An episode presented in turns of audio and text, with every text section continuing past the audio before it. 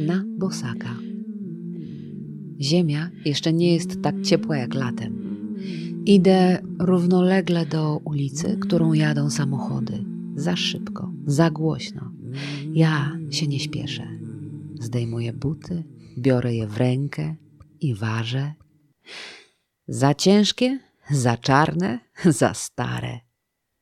Moje stopy przyklejają się do podłoża, jakby były spragnione, jakby mogły się napić z magicznego źródła samego serca ziemi poprzez ten kurz miejski, przez ten piach. Pozwalam im. Chociaż dwie panie jadące ścieżką rowerową oglądają się, patrzą na mnie długo i krytycznie.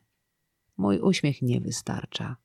Macham do nich dużym palcem u lewej stopy, ale ktoś, kto się spieszy, nie dostrzega takich budujących szczegółów. Na tej trasie w zasadzie jest pusto. Na wszystkich trasach jest pustawo. Także czuję się jak wybraniec kroczący trochę podejrzaną drogą, ale bez hełmu, bez przyłbicy, bez kasku, w dodatku na bosaka. Hmm, trudno. Ruszam przed siebie, a przy każdym kroku czuję taką, taką, taką miękkość ścieżki. Jakby ziemia się uginała. Nie, żebym była za ciężka, po prostu planeta jest jak poduszka. Wystarczy się do niej przytulić.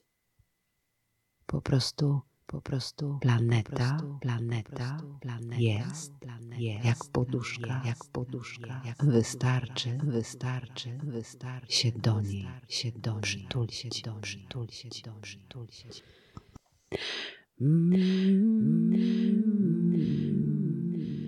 Mm.